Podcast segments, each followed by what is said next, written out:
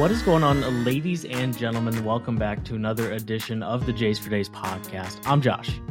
He's Josh. We got Jays Jumpers, Jaren Jackson Jr.'s, John Morant's, Joe Johnson's, Ja Raffs, of course. We've got Jays we got him for days. Josh, how you doing? Have you seen the Nyheim Hines touchdown celebration photo? I have not. I, I didn't see it. I was on AP photos earlier today for reasons that aren't, aren't important at this moment in time, and I found it. There's this, and I haven't seen it on social media anywhere. I kind of thought it might blow up because it's one of the coolest photos I've ever seen. It's sort of a wide shot of Nyheim, Nyheim, Nyheim Hines. Wow, that's a tongue twister, apparently. Running into the, throwing the ball sort of up as he runs into the end zone after the first kick return touchdown, and there, you know, mm-hmm. he's got teammates running behind him celebrating. It's absolutely epic. What a what a cool thing, and that photo to top it all off. I hope so. I hope that the person who took it, I'm blanking on their name right now, gets an awful lot of credit and it blows up because that was. I mean, that's everything that makes sports wonderful. Sometimes it's easy to forget about why we love sports so much. Yesterday was not one of those days. Um, I'm not convinced that wasn't staged. Patriots weren't trying all that hard on that kick return. I mean, he got a second one just to prove the point. He did get a second one. That helps. It, it, it helps that he got another one. Although he broke two tackles on the second one that I've never seen a kick returner break ever. Um, but you, but you, whether or not, and I, in you know, you think for three seconds and you think, yeah, okay, I could see it, and then on the other hand, you like it's probably probably wasn't the case. But um, to your point, you're absolutely right. Um, it was cool to see the you know how different teams around the NFL sort of came together to make sure that they were um you know coming together in support of of Damar Hamlin whether it be you know most most teams if not all of them who were hosting games you know painted it out an outline around the number 3 on the 30 yard line um, on the field. You know, uh, the the Chargers and Broncos, the two guys on their team that wear the number three, you know, on on the respective teams, like came together at center field with the the rest of their teams, you know, locking arms behind them. Um, here in Indianapolis, there are a couple of guys who were very who are very close to Damar Hamlin and Rodney Thomas. You know, had a mixed day, letting a interception that would have clinched the game for the Colts go through his fingers, but also had another interception. Um, was was very cool to see kind of around the league that even though it was back to football in a lot of ways that it didn't fall by the wayside too too fast and eventually it will because everything does but this week it didn't despite it being week 18 and there being plenty of other things to talk about so that was cool mm-hmm. here you go can you see it Oh my goodness, Josh is Josh is sharing.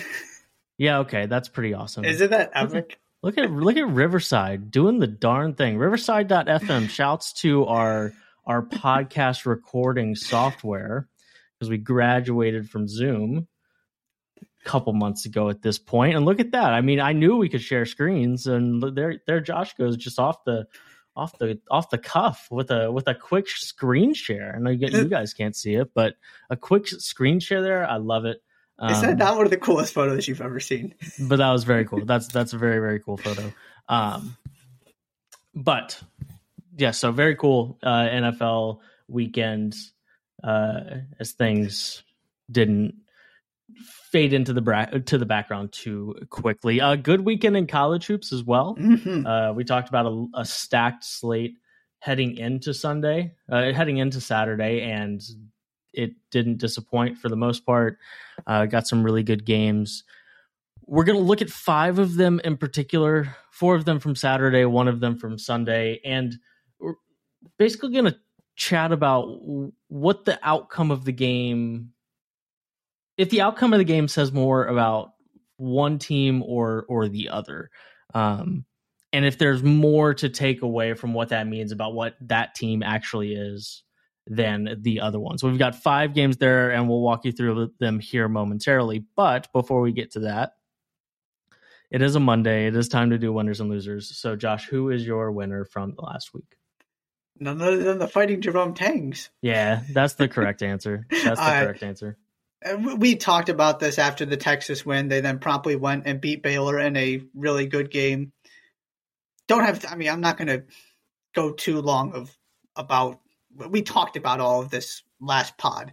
The one thing I do want to mention, though, uh, here's in these two games, Markquis Nowell's stat line.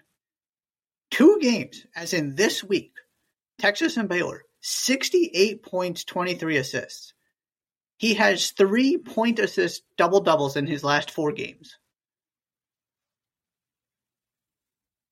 This dude is, I mean, the front runner for Big 12 Player of the Year in position to maybe run away with it. With now, again, there's a long way to go here. Kansas State still has a really difficult schedule coming up. They just happen to see. It seems like they get all the really difficult, in the context of the Big 12, the really difficult games, and it's front loaded where they've got a better stretch at the back end. But what this guy's doing is insane. And of course, what this team is doing, just continuing to win Big 12 games and picking up wins on the road, which, as I mentioned last pod, KenPom didn't have him getting another one all season. And Mhm. here they are. They already picked one up. It's it's incredible. This this kind of week changes your situation heading into the NCAA tournament, whether it's because it saves you if you have a bad stretch later in the season, or this is the kind of week that gets you from one seed line to the the next seed line because you picked up two road wins over really good basketball teams in conference play. As equally as insane it is that he's doing it, it's equally as completely out of the blue. Completely out of the blue. Right. hmm before his so in his last three games it's 32 and 14 36 and 9 and 23 and 10 and and he's always he, he's been facilitating all year. Yeah. so that's not new. But his point totals he had a 29 point performance against nevada in over in an overtime game back on november 22nd but here are his point totals otherwise 10 13 10 15 11 13 18 9 9 13 14 out of absolutely nowhere and he just decided oh yeah when the competition turns to the best conference in the country that's when i'm going to flip a switch and be a 23 and 10 guy. Okay. Um yeah i mean at some point and and i don't know off the top of my head what other performances there have what other performances in the Big Twelve Yeah. there. I mean, Mike Miles so had far. the big one. Mike Miles had the big one, but but he's probably again- got three of the five best so far, it- something like that. he's he's certainly been the best since Big Twelve play started. Hands down, he's been the best player in the conference. Now, can that continue? I don't know, but if he keeps it up, he's the runaway conference player of the year, right? With what they're doing and what he's doing. Yes, but also if he returns to like, I'm curious how much of a lead he might like if he returns to averaging 13 and Mhm. 9 Yeah, do those first three games carry him in the conversation the rest of the way? They might but um but that would be because there's no way on god's green earth he's going to keep it up. There's just not. Right, respectfully meant- to Markquis Nowell. Right. I meant Um, more get you know averaging eighteen and eight or something like that. i mean if he averages 18 and 8 i mean those are basically frank mason the third numbers. I think frank mason was 20 and 6 or something like 25 and 5 um that year that he won national player of the year. But yeah i mean at some point i mean the other thing is is that he just might like his stiffest competition at this point just might be somebody else on his own team. I mean Keyontae johnson in those two games that Yeah. we're alluding to is 28 and 9 and 24 and 9 so yeah. so I mean, Jalen Jalen Wilson is quietly having a really good season. mm. and that would be and that would be the that would be the one player that would give me hesitation Mm-hmm. because not only is that the best player that that's the best player on the best team in the conference Yeah, because Mhm. Kansas State isn't the best team in the conference. Yeah. they're they're way closer to number one than anybody thought they were going to be. But Jalen Wilson, and I don't know off the top of my head, but it wouldn't be surprising if he was the Big Twelve Player of the Year preseason. I think he. Oh, I being think Jalen Wilson. I don't know. I mean, maybe it was Mike Miles, that was my other thought. Yeah. so I'm not positive, but I am. I'm big on the idea of guys performing who were supposed to perform in terms of the conversation for Player of the Years. It's just easier for a player that was in the conversation before the season started to win the to win the the award than it is for a guy who wasn't, and Markquis Nowell was not right. No. so It, wa- it was Mike Miles. It was Mike Miles. Okay. So Yes. I'm sure in the voting that Jalen Wilson was somewhere high up there.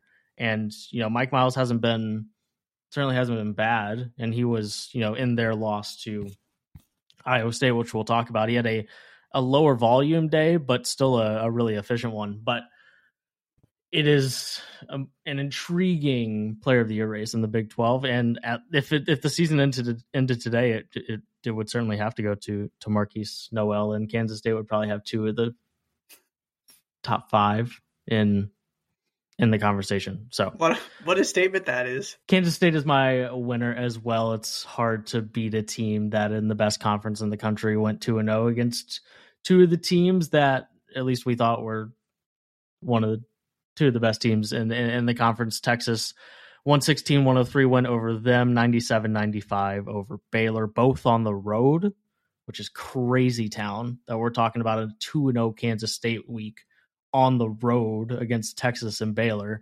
But alas, here we are. So they're my winner as well. Who's your loser? My loser is New Mexico. Interesting. We started this week with uh, New Mexico undefeated. hmm New Mexico then proceeded to lose to to Fresno State on the road and then home against UNLV. So you go from 14 and 0 with wins over St. Mary's, who we've talked about KenPom absolutely loves, and a decent Iona team to 2 and 2 in the Mountain West. Was this going to last? No, probably not. But this is the kind of week that really for a team that doesn't have much margin of error because you're in the Mountain West, to lose back to back conference games like that really hurts and, and sort of takes away some of the the cushion that you had built with this really good start you had if you're if you're New Mexico. So not too much to add there, just when I was thinking about teams that really hurt their NCAA tournament chances and hurt their seeding, to me, it was pretty obvious which team did the most damage to themselves, and that's the Mountain West team that went from being undefeated to having two conference losses. Yeah, they're still even after even after the week fiftieth in the net. Um, still two and one in quad one and two opportunities. They have a quad three loss. One of those losses was a quad three loss, which isn't great, but still no quad four losses. So still in position to be in position Mhm. if they win at a high clip Yeah. for the rest of the season. But you're right. The we went from man, that's the only team left in the country that's undefeated to things are just more stressful for for the Lobos waking up this morning uh, because, like you said, the margin of error, just reality of the situation is that you just don't get that many chances uh, once you get to conference play. Uh, I mean, and in general, when when you play in the Mountain West Conference, but you know they there there's uh, a San Diego State team that's Right. that's 20th at KenPom and, and it has a decent net ranking. Um, Nevada is a top 60 KenPom team along with Utah State and Boise State. Like these things, hopefully they'll have some opportunities and get some wins that continue to strengthen their resume and they'll end up being in a, a decent spot when it comes to an at-large conversation because it's going to be difficult for them to to win that conference tournament. It just it just is like that's not a that's not a cakewalk, and um, so a foregone conclusion that they win that tournament it certainly is not that. So uh, we'll keep an eye on them throughout the throughout the rest of the season. But yeah, it's unfortunate how quickly that the, the that kind of thing can turn when you're a mid major when you're a mid major team. And if one of those losses had come to San Diego State, it's a different conversation. Right. That's really what I'm getting at here is it's not like you lost to the two of the other three best teams in your conference where you're going to be able to pick up the wins and it's not going to hurt you. They've built themselves a nice margin of error here with you know the way that they started and right like you said have these opportunities it's not the mountain west is bad just those losses don't look great it's not like you you had a san diego state loss in there where nobody really expected you to win that game anyway and it's not a big deal now you combine these losses and now there's that pressure to get that win over san diego state that is going to be a difficult task because they're also having a really good season right exactly um my loser is indiana and we're going to talk about Indiana a little bit more later in the podcast. So I'll keep this brief. But two losses. They they jumped out on Iowa fast. They're up like twenty seven to nine, something like that. Um, Iowa comes back and wins 81-89. Uh, then they lose to Northwestern inside Assembly Hall, eighty four to eighty three. Uh, those in and of themselves are losses that you can't take if you ha- fancy winning a Big Ten regular season title. And then on top of that, Race Thompson uh, got hurt this week, is out indefinitely, and uh, I'm going to talk more about that later in the podcast. But um, from a aspirations of winning their conference and their team fundamentally changing in a negative way, Indiana was at the top of that list this week. So uh, the Hoosiers, unfortunately, on uh, are my loser this week. Yeah, I won't. I won't add anything else here because, like you said, we're going to talk about them later. Uh, yeah, the double loss, sort of disappointing how it happened, and losing a key player all in the same week. Very, very unfortunate combination for Mike Woodson. Yeah, they've lost four of their last six and five of their last eight. So tough stretch for for the Hoosiers and now they get to play Penn State, Wisconsin, Illinois, Michigan State in the next four games because it's the Big Ten and you just never get a break against a truly bad team. They're just waiting for Minnesota on Wednesday, January 25th. Um, that was a ricochet shot at Minnesota. I apologize to the Gophers. Um, but that's winners and losers every single week on Monday we'll do that through the end of the regular season, through the end of, I suppose, through Selection Sunday. Uh, I suppose the, the, the Monday before Selection Sunday, because the Monday the Monday after Selection Sunday, it's quite obvious who the winners and losers are. Um, but every Monday, winners and losers throughout the rest of the season. Okay, the exercise today is as follows: five games from the weekend, and we're deciding which what the result says, which team we learned the most about, what it says more about one team or the other based on the result of that game. So the five games are as follows UConn and Creighton, a UConn win at home, Kentucky and Alabama, like clockwork, Kentucky losing big in games against good basketball teams. Auburn versus Arkansas, and Auburn win for the Tigers. Sorry, that's that's Coach O. My bad. Um, Iowa State TCU, another good Big 12 game there that came down to the wire, and um, a game that Iowa State won on the road. And then Indiana and Northwestern, as just mentioned. We'll talk about that game as well. Let's start in the Big East. UConn and Creighton. Uh, UConn getting a W in that one in Storrs. The final score of that game 69 to 60. 15 and 2, 4 and 2 in the Big East. Creighton now 9 and 7 and 3 and 2 in conference play. Um, their first loss since December 16th. Mr. Doring, let's talk UConn Creighton. What uh which does this say more about UConn or does it say more about Creighton? To me, this says much more about Creighton, which might be the sort of unpopular or minority opinion here, but you go two of 16 from three, you turn the ball over nine more times than UConn did, and you were still kind of in the game. Now, they were never going to win this game, but there were, until the final four or so minutes, they were still, you know, three possessions. Maybe if they, there was a, I think they got it to within, maybe they didn't get it into a six, within six, but there were a couple wide open three pointers that could have cut the deficit to I think it was six, and they just I mean they couldn't they couldn't hit a shot to save their lives, but they were still within single digits. And on top of all of that, Ryan Kalkbrenner did not do much to stop Adama Sanogo.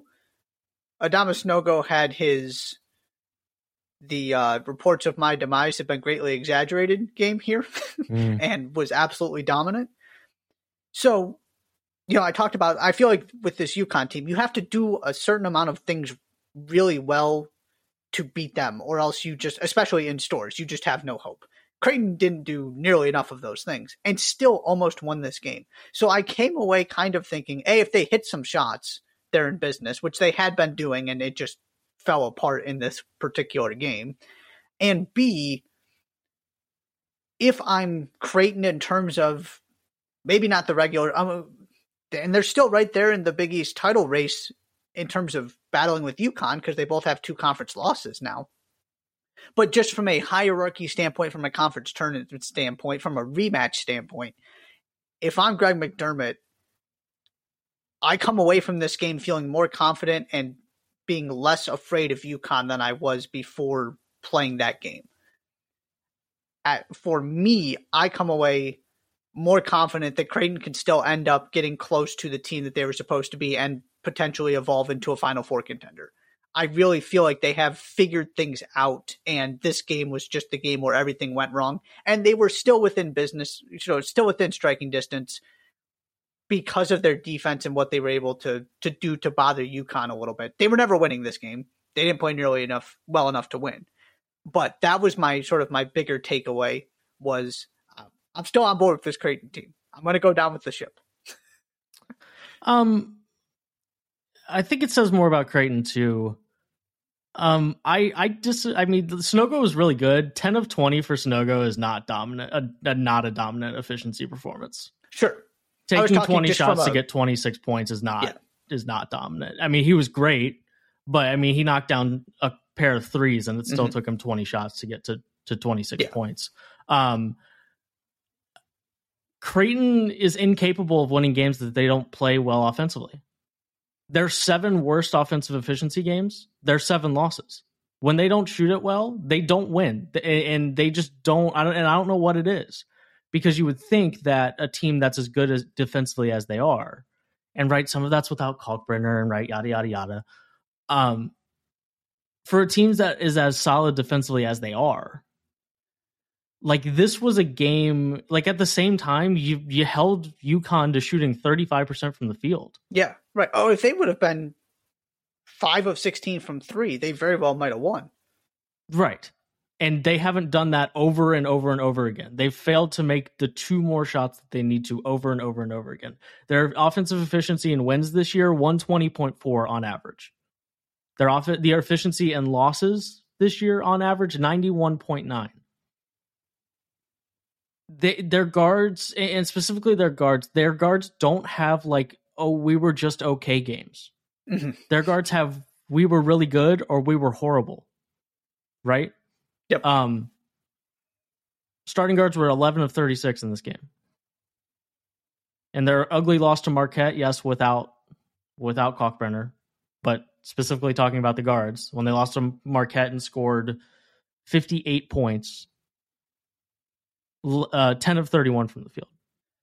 They just don't have those games where it's like, yeah, you would have loved for them to be a little bit better, but like ultimately they were like 14 of 36 from the field. Like four more shots, they would have won the game. Four more baskets go down, they would have won the game. And uh, to your point, they also seem to be knocking on the door with wide open, with some really good looks late in the game, and then just couldn't knock any of them down, and then couldn't get a defensive rebound late in the game. To, I mean, UConn's like UConn's second, like UConn's last real possession of the game was like 45, 50 seconds long because they ca- they got like three offensive rebounds on the mm-hmm. possession, and it went from Creighton's okay, Creighton's down six with two and a half minutes left to Creighton's down six with. I think I think UConn ended up scoring eventually on the possession. Maybe not. Maybe I'm misremembering that, but I think they did. But it went from okay, they're down six to they're down six or eight with 75 seconds left because yeah. the the possession. So that didn't help either. Um, I think right. I think it's interesting because I think we're getting at the same point with. optimism versus pessimism. Yep. because here I because here like it makes me feel like anytime Creighton doesn't have it in the first half, I'm just gonna I'm just gonna assume they're gonna lose if it's a good team because they they never seem to f- really find it at any point. You know what I mean? Mhm. And because it's just gonna be hard to against the best teams in the country, which is you know you'll have to beat the best teams in the country to go to the final four, right? Like how how how often are you going to do better than holding Jordan Hawkins, Andre Jackson, Alex Karaban, and Tristen Newton to four field goals combined from two point range? Like, and they made a combined. Let's see, they made four. They made six three pointers combined, so they got ten field goals between those four players um, it's just putting a lot of pressure on your defense. And I, I am I am I am a believer in Creighton's offense with Kalkbrenner on the floor and the things that he unlocks for the offense. But the unfortunate reality is, that sometimes those guards just can't hit the broadside of a barn. I mean, on Christmas Day, Trey Alexander had 32, and in this game, he was three of 14 from the floor from for 11 points. Like I think that's just kind of the reality of the situation. Baylor Scheierman is awesome. Baylor Scheierman is not an efficient Biggie scorer, and it's been that way all season. So, um, yeah, you know, I, I'd love to see them not shoot it well and beat a good team. That's kind of where I am with Creighton right now, and just find a way to win it. And I don't really know what that, if there's a larger point to make there, other than simply that. But um, but that's interesting because I think we were getting at the same point with with different um with different perspective. Yeah, I'll just stick to the idea that a lot of that happened without Kalkbrenner and before they got sort of back to looking like themselves at the start of Big East play here until this game. Right in the Sure. last few weeks, this has been the exception, not the rule. So and it's also Butler, DePaul, and Seton Hall. Yeah, that's three bad Big East teams. So Well, unless Seton Hall's playing Butler, then it's the best. yeah, d- sure, yeah. So it's a the question is okay when you get another game when you get a game against Xavier, when you get a game against Marquette, Mhm. when you get a game against Providence, who maybe aren't UConn and specifically UConn on the road and aren't the bottom of the Big East, what does that look like? We just don't Mhm. really know the answer to that question yet. That's where I'm holding out hope. And we'll know by the next time we podcast. Mhm. They play Xavier and Providence this week. Yep. So we'll know by the next time. Uh, well, by the next Monday pod we do. We'll we'll have a better idea of that. Okay. Moving forward, Kentucky, Alabama. Like I said before, uh, as we were introing the segment here, um, death taxes and Kentucky gets run off the floor by a good basketball team. At the very least, Kentucky looks outclassed by a good basketball team. Final score here: seventy-eight to fifty-two it was close for the first 10 minutes and then it was very much not close for the next 30 and that's just kind of been the nature of the beast for kentucky this year is that when they play a good team they don't play well and uh, they're not especially giving they're not even giving themselves chances to win these basketball games uh, late in the second half so what say you does this tell you more about alabama or tell you more about kentucky Kentucky, because it's hard to take anything away for Alabama doing what the his you know what history suggested they were going to do to this Kentucky team. mm-hmm. it doesn't say that much about Kentucky either because it's not like any of this is new. the one point I want to make though is, and I think Seth Greenberg pointed this out at halftime, and I hadn't really thought about it this way, but it was an astute observation. If if you think, I mean, you're very much on board with this idea. If you think Kentucky's offense is bad when Oscar Tshiebwe is doing Oscar Tshiebwe things, now when you have Charles Bediako to play him one on one, and actually bother him. And I know you're probably going to get to your favorite stat of the weekend, which is how poor Kentucky's best play- some of their you know best most important players, including Tshiebwe, were in this game. If you can guard him one on one and don't have to always double, which is that's what I came away thinking about, right? Is that this entire offense is based around Tshiebwe demanding double teams. Not just Mhm. Tshiebwe, but Tshiebwe forcing the defense to do other things than just guard him. sure And Alabama just don't have to do that. And so now you've got that combined with Alabama's length and athleticism, which also bothered Houston. They're just difficult to deal with because they've got all these, you know, super long wingspan NBA looking guys. Mm-hmm. And yeah, if and they've got a, a solid defensive center who can hold his own against Tshiebwe. That's just a formula for disaster for Kentucky. That's really all I have to say about it. yeah, it's it's just a continuation of what we've seen all season. Right. Right. Their best win is Michigan, which Michigan getting to Big Ten play has made that win look a little better. Still not great. Their losses Michigan State in overtime, and then Gonzaga by double digits, UCLA by double digits, Missouri by double digits, and oh, yes, Alabama by double digits. Um, it's pretty it's pretty stunning how how this team just doesn't get up for big games because like even the worst teams in the country get up for big games sometimes. You know, like and you would think that at some point Kentucky was just going to have a Kentucky, well, I suppose a different performance because I suppose the argument is that this is a Kentucky performance at this point. Um, and they just they just don't. Um, yes, my favorite stat of the weekend is that Jacob Toppin Oscar Tshiebwe and Cason Wallace were three of thirty from the field. They took two free throws, two listen, Oscar Tshiebwe being the force that he is, him only taking two free throws in a game is crazy. Crazy. Um, nine points, 30 shots. Um, they're one and five in quad one and two opportunities this season, 0 and four in quad one specifically. Like this is if the tournament started tomorrow, Kentucky's probably not in the tournament. Here's a list of teams for fun that have more quad one wins than Kentucky. Are you ready? Lock in. Oh, Buckle boy. up. Weber State, Southern Illinois, UC Irvine, Northwestern State. Trivia time. Where's Northwestern State? Louisiana. Is it? I don't. I am pretty sure. I, I, I, I, was. I was hoping you knew because I had absolutely no clue. Let's look. That's not North... fair. If you're going to throw a trivia time at me and you don't know the answer. Well, um, they do you know where Louisiana? No. I I'm gonna butcher it bad. Natchitoches. Oh. Natchitoches. I had Natchitoches. One of my prof- one of my professors at Butler was friends with. No, was a professor there before. At one point, I knew how to pronounce that. I don't remember anymore. That's okay. right. Yep, that city. Mm-hmm. Northwestern State. 250th at KenPom has more quad one wins than Kentucky.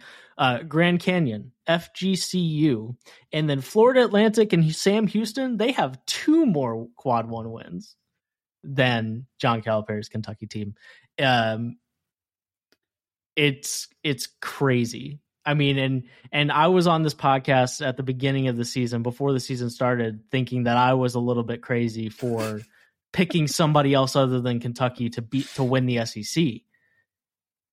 And now here we are on January 9th and the words I'm not sure Kentucky's a tournament team nor do I believe that I nor do I have faith in Kentucky to put a tournament resume together in the last 2 months of the season. That's a crazy thing to say. And if you ask me to bet, I'd probably still bet on Kentucky making the tournament. But they do have work to do. Like that is like straight up they have work to do if they want to get in the tournament. They can't just coast and only beat the teams that they should beat the rest of the way because now that at this point that list of teams is not good enough for them to make the tournament uh, in March. Yeah, it's that was probably the smartest thing you've said this season. I know, right? There are a couple of like swing and misses. Like at one point, I was questioning whether or not Kansas was going to be that good. Kansas is really yeah. good. Yeah. Um, but there are some things that I'm proud of from preseason. That's one of them. Uh, different SEC game. Here we go. Auburn and Arkansas in in Auburn. The Tigers, not Ed Orgeron, sorry. You're just going every the, SEC school other the, than OSU that's the Tigers. the Tigers get a 72-59 win at Neville Arena. what say you? This is a, I mean, 13 point win for Auburn in a building that is really not fun to play in. Um, at this at this point in the lifespan of Auburn men's basketball, any team losing at Neville Arena is just not that big of a deal. Um, but it is an Arkansas team with high expectations, an Arkansas team that's had a weird season for multiple different reasons. Uh, what did this outcome tell you more? Did it tell you more about Arkansas or more about Auburn? Arkansas, just because I feel very much like we know who Auburn is, and the guards made some shots. They weren't uber efficient, but Wendell Green had a good game. They they made enough shots, and Auburn, like you said, just doesn't lose at home. It's not a thing that happens. So ultimately, I don't have too much to take away from that. On the Arkansas side, and I also just want to talk about Arkansas for a minute. That's part of this too, because this is getting really interesting for me. And it sounds like Nick Smith is at least going to be another couple weeks. We're talking about, it sounds like a best case scenario, some kind of February return. And it just seems like every time I watch Arkansas without him, they just, outside of Anthony Black and Ricky Council, they just don't have a way to create offense. And it's really, really difficult to watch at times as a result. Now, and we were talking while we were watching this game about the idea that you know if Ricky Council is doing what Ricky Council is doing, and you would have just given that piece of information with no context, the logical conclusion would have been Arkansas looks like potentially the best team in the country, if not mm. the best team in the country. Mm-hmm. Because he wasn't supposed to be this player, and he's been really good, which is why they've kind of been able to survive. But he goes five of fifteen in this game, and that's kind of, I mean, Anthony Black was really, really good. But that's the end of the story you can't just you're not beating Auburn and you're not beating Auburn at home for sure with one guy. Mm-hmm. And the the bigger point I want to get to here and have a little bit of a conversation about is we talked about preseason this idea that all the pieces fit, right? Because Nick Smith is kind of your bucket getter, Anthony Black is your facilitator, Jordan Walsh is your defender, Trevin Brazile and your other pieces on the interior are your your athletic your additional athleticism, your rebounding, your right your pick and roll that nothing overlaps and nobody sort of takes away each other's strengths. And losing Brazile is a big deal because he had been really good. I just watching Nick Smith a little bit that we've got to see him, he just looks different. And without him, the, the pieces just don't fit because now Anthony mm. Black has to be your scorer and your facilitator, which, right. in terms of guys helping their draft stock, I mean, he's been really good and proven he can do both of those things. But that's a lot of pressure to put on him. Ricky Council now has to be an efficient, high level scorer in the SEC, which is not what he was supposed to be. And right, if one of them has a bad game, now you're asking these other guys who are not shot creators to be shot creators because you don't have your shot creator, which is Nick Smith. Mm-hmm. So I'm still holding. It's not that I'm actually overall worried. Now, the Brazile injury may end up being a big deal in terms of what their ceiling is. If they can get a healthy Nick Smith back, to me, this is still a Final Four caliber team. But they need a healthy Nick Smith back, or it's just going to be a struggle on offense sometimes. Real quick on Auburn, I'm not ready for right what you said. This is Auburn winning a game at home. It's been they don't lose a game at home last season you know, it's been, you know, the late stages of the 2020 21 season since Auburn lost a game at home. It's also a team that since December 10th has losses to Memphis, USC, and Georgia, and they got handled by Georgia in the last seven days. So you can, we can stop at the, hey, Auburn's guards played well and it was at home, right? And when those two things happen, it's going to be really hard to beat Auburn. Um, what you've said is is spot on. And and the unfortunate reality, I think, and and I'm out on their final four potential. Unless something drastically changes. Because at some point, I mean, guy five star freshmen who have been in and out of the lineup all season don't just show up and then play great in the tournament. It doesn't happen. Yeah, he needs to. He needs to be back in early February and get a month under his belt to have right. any hope of being what he's, what Eric Musselman wants and kind of needs him to be. Yeah, I'm with and, you there. And the the the thing that the player that I think of most the thing the player I think of first when I think of that is Kyrie Irving. Kyrie Irving was clearly different at Duke that year he was at Duke. But he missed a lot of the season, came back right before the tournament, and then Duke got bounced early. If for you know, and it's not like Irving was bad, it just was it was a freshman who still hadn't really played college basketball yet. And as good as Nick Smith looks, you know, nagging injuries are already concerning, right? It's not like he did something structural and it healed and he's going to come back. It's like a you know it's it's nagging and he's kind of in and out of the lineup and he hasn't really he hasn't been healthy all season. Um, and it sounds like they're still trying to figure out exactly what's right. going on and how to fix it, which right. is concerning. Right. And and I also like I was a big believer in what Trevin Brazile meant for that basketball team. At this point, Arkansas is the team that I just feel like we're going to look back and see that roster and we're going to be like, oh man, that roster was crazy. And then we're going to look a little closer and realize that we never really saw that team yeah. at full strength. Yeah. And with, and, and now Brazile's out for the season. We're never going to see this team at full strength. Now, if Nick Smith is healthy and playing well, we're a whole lot closer. And to your point, the most important pieces at that point fit together a little bit better. So, in theory, their ceiling is still high and I'm not necessarily out on them as a Final Four team because I don't think their ceiling when everybody is healthy is isn't high enough. I do think it's high enough. I just don't think we're ever going to see it. And that sucks because it's really tough in the and the maybe overblown as we were also talking about this weekend.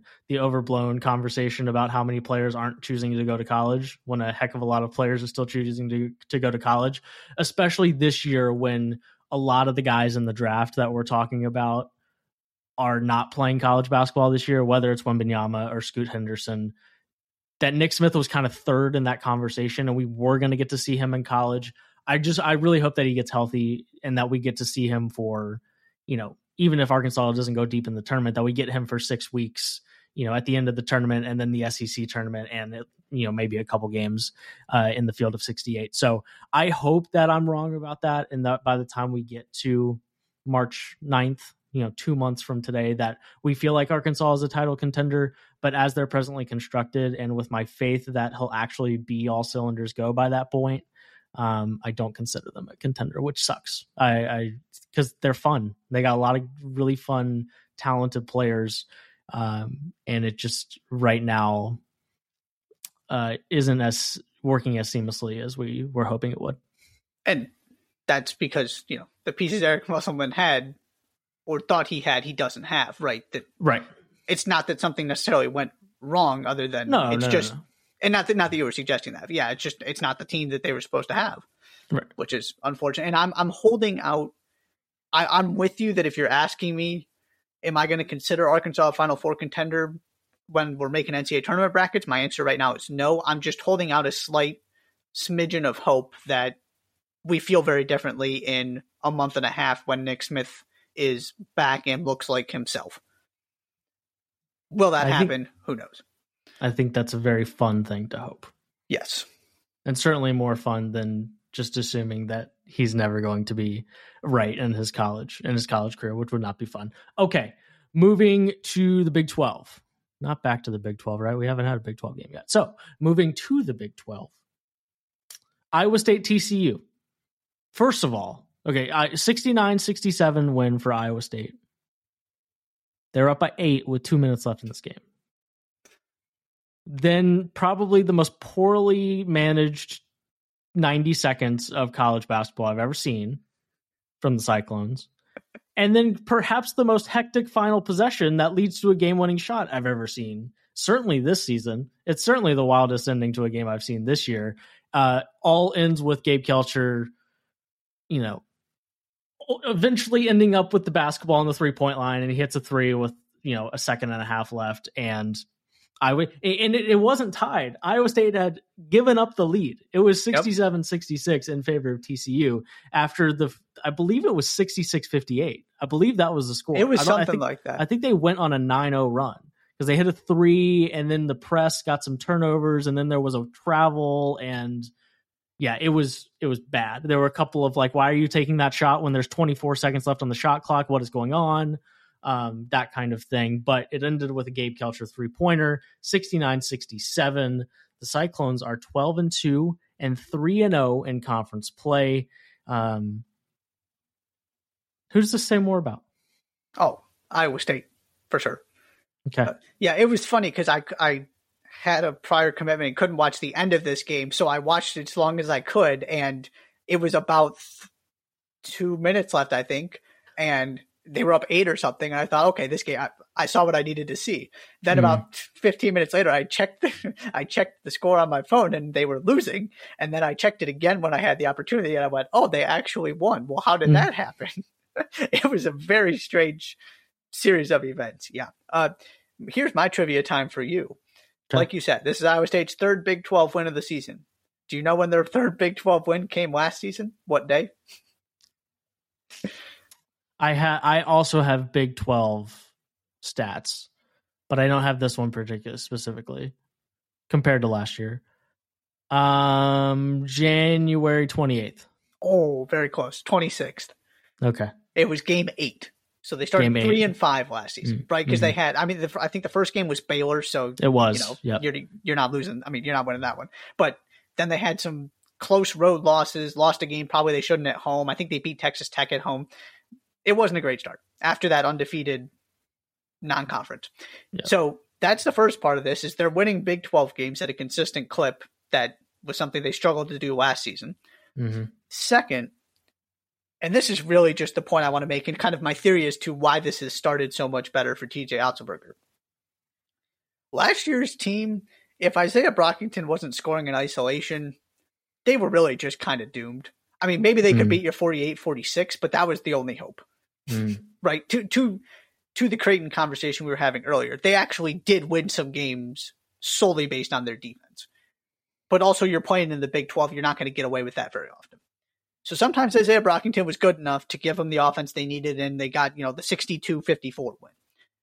This game, five guys finished in double figures, two of whom came off the bench. And there are three guys on this team, and Jaren Holmes, Gabe Kalscheur, and Caleb Grill. This is kind of a weird statement, but those three guys who could be this team's leading scorer on any given night. Mm-hmm. Now, what does that actually mean? It's still a fair question, right? I think Kalscheur led the team with 15 points in this game. It's not like he had 30. That's but correct. Caleb, Caleb Grill has, you know, gotten to the 25 point mark a couple times. Jaren Holmes has had some really good games as well. When you play defense the way they do, all you need is one or two guys to have a good game. And they're in a much better position to have that this season because they're not reliant on one guy. You don't know where the scoring is coming from every game, but they've gotten it pretty consistently from somebody. You know, Gail, Caleb Grill was really poor in this game, and it didn't matter because the rest of the team picked him up. The bench picked him up mm-hmm. against North Carolina, he more or less single handedly won that game. They're just so much more balanced on the offensive end. And that gives me a lot more optimism about their ceiling and their ability to keep this up in conference play. So that's TCU, I feel the exact same about I did before this game. So that's why I went with Iowa State. You know, I think Iowa State does a couple things. Um, one, they're a team that their coaches figured out how to get absolutely everything out of. Yep. Like it was Caleb Grill who had just like randomly had 32 points, right? Yeah, against North Carolina. It was against North Carolina, and he just hadn't had 20 before in his entire college career. Or he'd gotten to 20 like twice. Twice. And one of them was at UNLV, I think. Yeah, yeah. Like what in the world? Come on. he's like, what are we doing? Like what yeah, are we doing? He's turned he's he's turned into a, somehow someway turned into a really good Big 12 player. Exactly. Yeah. And, and and the other part is that it just seems like Iowa State has the we're going to win all the close games we're in this year. Um, their two losses they've just kind of lost in convincing fashion, right? They lost to UConn by 18, they lost to Iowa by 20, 19. Their best wins, right? They beat Villanova in overtime, 81-79. They beat North Carolina by 5. And then in the Big 12, right, they they handled Baylor convincingly at home, 77 to 62 But these last two games, they won 63 to 60 on the road and they won 69 to 67 on the road. Now, granted, this 69 67 win where they needed the three pointer to win the game probably shouldn't have been, it didn't need to be that stressful. It was, but at the end of the day, they ended up with more points than the other team. And I don't really know how else to put it other than they're just the team that's going to figure out how to have more points than the other team by the end of it. Whatever that means, whether that's hey, Caleb Grill, can you give us 30, please? Or hey, Gabe Kalscheur, we're going to throw the ball up around like a volleyball for the last 17 seconds of this game, but hey, can you make a three for us with three seconds left? Yeah, I got you. Um, I, like I don't really know how else to describe it because, but their defense is going to keep them in it. They're the best turnover rate team in the country defensively, turning teams over on 30% of their possessions, which is crazy, by the way. Um, they don't do a ton great offensively. They just don't. But to your point, they do enough on enough nights. They're they're going to beat a lot of teams this year. And the last thing I want to say is like I'll be stunned if it slows down the way that it slowed down in Big 12 play last year. Mm-hmm. And like yes because they're 3 and 0 and like you said it took them 20 more days last year to get to three conference wins and they're 3 and 0 right now. Um they were 12 and 0 going into conference play last year, finished two, 22 and 13 and that was with two wins in the NCAA tournament. I believe they finished 20 and 11 in the regular season. So they lost 11 of their last what is that? 19 games. Right? I think they finished 8 and or 7 and 11 in conference. I think that's what it was. Oh, cuz they played they played a random non conference yeah. game in the middle mm-hmm. of their mm-hmm. conference schedule. So that's where yeah. the other one came from. Yeah. Um, so they did. They won eight of their last 19 games. Um, 3 0 this year. And the, the other part specifically that I want to touch on is, excuse me, is two of those games were on the road. Do you know how many road ones they had last year in Big 12 play? I'll say one. It's more than I thought it was. It was three.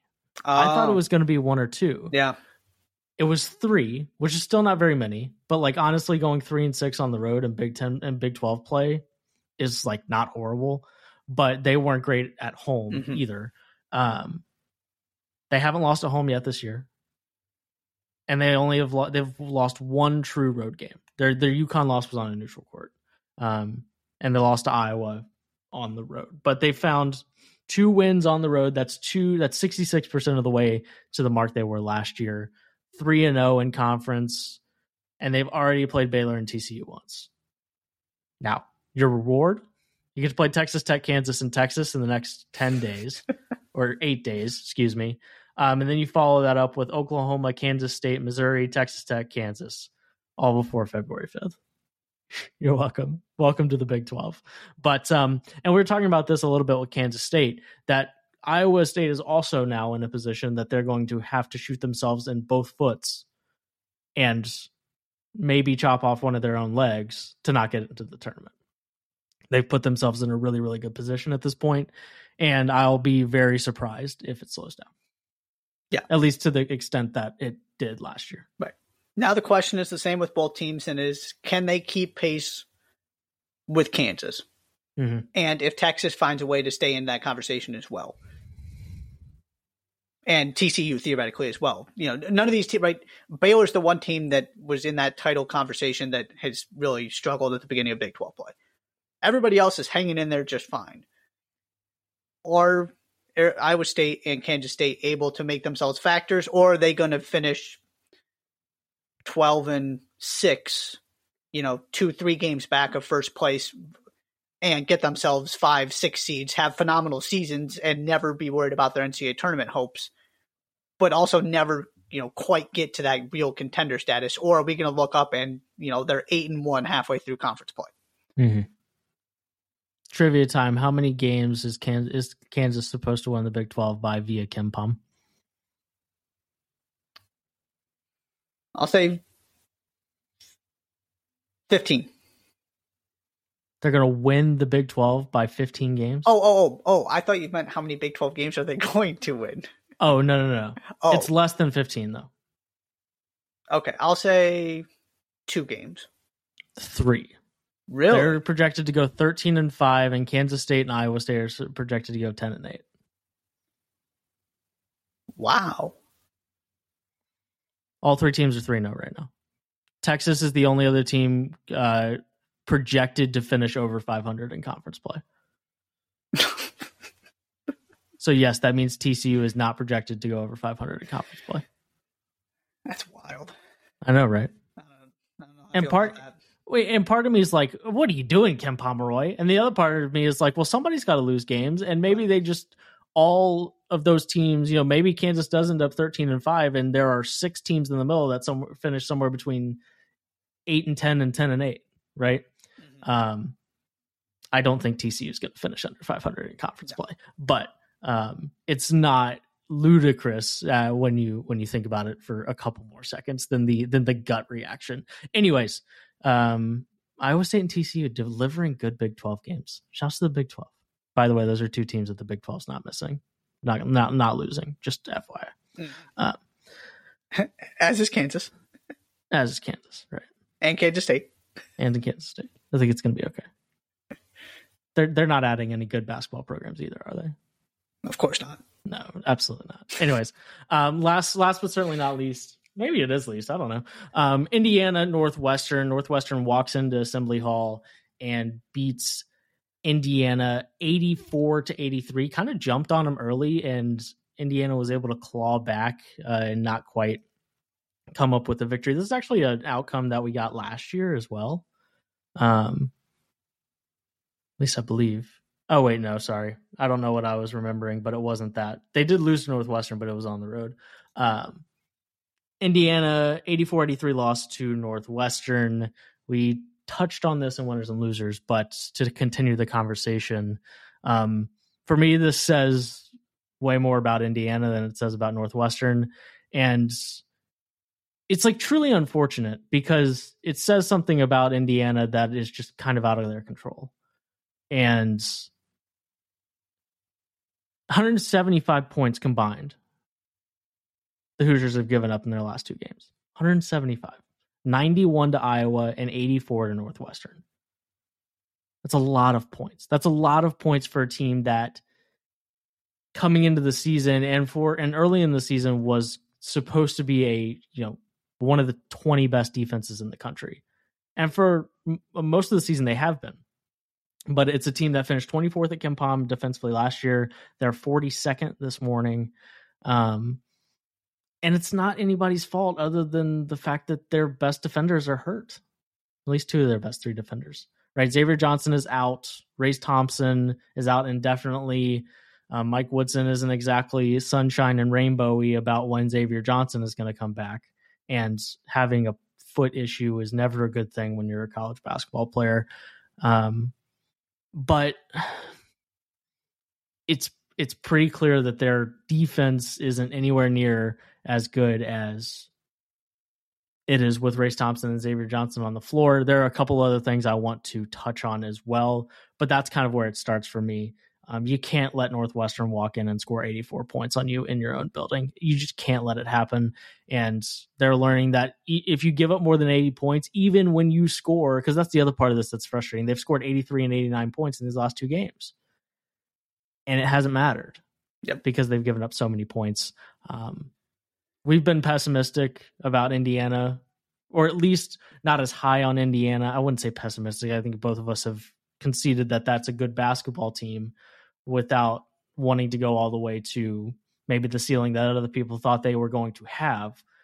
But it's unfortunate that a team that their season was anticip- as anticipated as Indiana's was that it looks like it might be one that ultimately is dictated by the guys that didn't get to be on the floor rather than the guys that were. Yeah, and I would have loved to make this about Northwestern. There, there's just no way to. Yeah. It's and it's exactly what you said that they shot fifty percent from three. Again, right? Taken out of context, you give that piece of information. I don't care how good of a season Northwestern's having. There's no way Northwestern wins that game. hmm but you've seen the defensive struggles these past couple games, and right, the offense has not been the issue. It's not, in fairness to Indiana, it's not the the things that are the problems right now are not the things that you and I have been highlighting since the very beginning about why this team has limitations. And the injuries certainly have a lot to do with that. You can probably survive with what without one of those two guys, at least for a little while, right? You know, there's been some other guys, I mean, incredibly important players who have been in and out of the lineup a little bit, and they seem to be navigating okay, mm-hmm. not where the Indiana fan base wants them to be. But now you lose these two at the same time, and yeah, the defense is just kind of falling apart. There's and the other issue in this game was the turnover difference. If you look at, you know, I kind of like looking at box scores and trying to figure out why games went the way they did because sometimes it just doesn't make a lot of sense outside of one area, and that area in this game was turnovers. Mm-hmm. But when you're that poor defensively, every possession gets magnified because you're not getting stops. And so now you're making Northwestern's life easier because you're turning the ball over and you're not making up for it by, you know, holding them in the half court when you're not turning the ball over and letting them get out in transition. And this is this is the result. And not playing defense heightens the other thing, which is that their role players just need to not be asked to do that much. Right? They have four really, really good college basketball players on that team. And they have I mean, they have eight good college basketball players on that team. They have four really good ones and I think two elite ones. I think Trayce Jackson Davis is elite, and I mean Jalen Hood-Schifino. We haven't mentioned it yet, but he had yep. 33 and on 12 of 17 shooting in this game.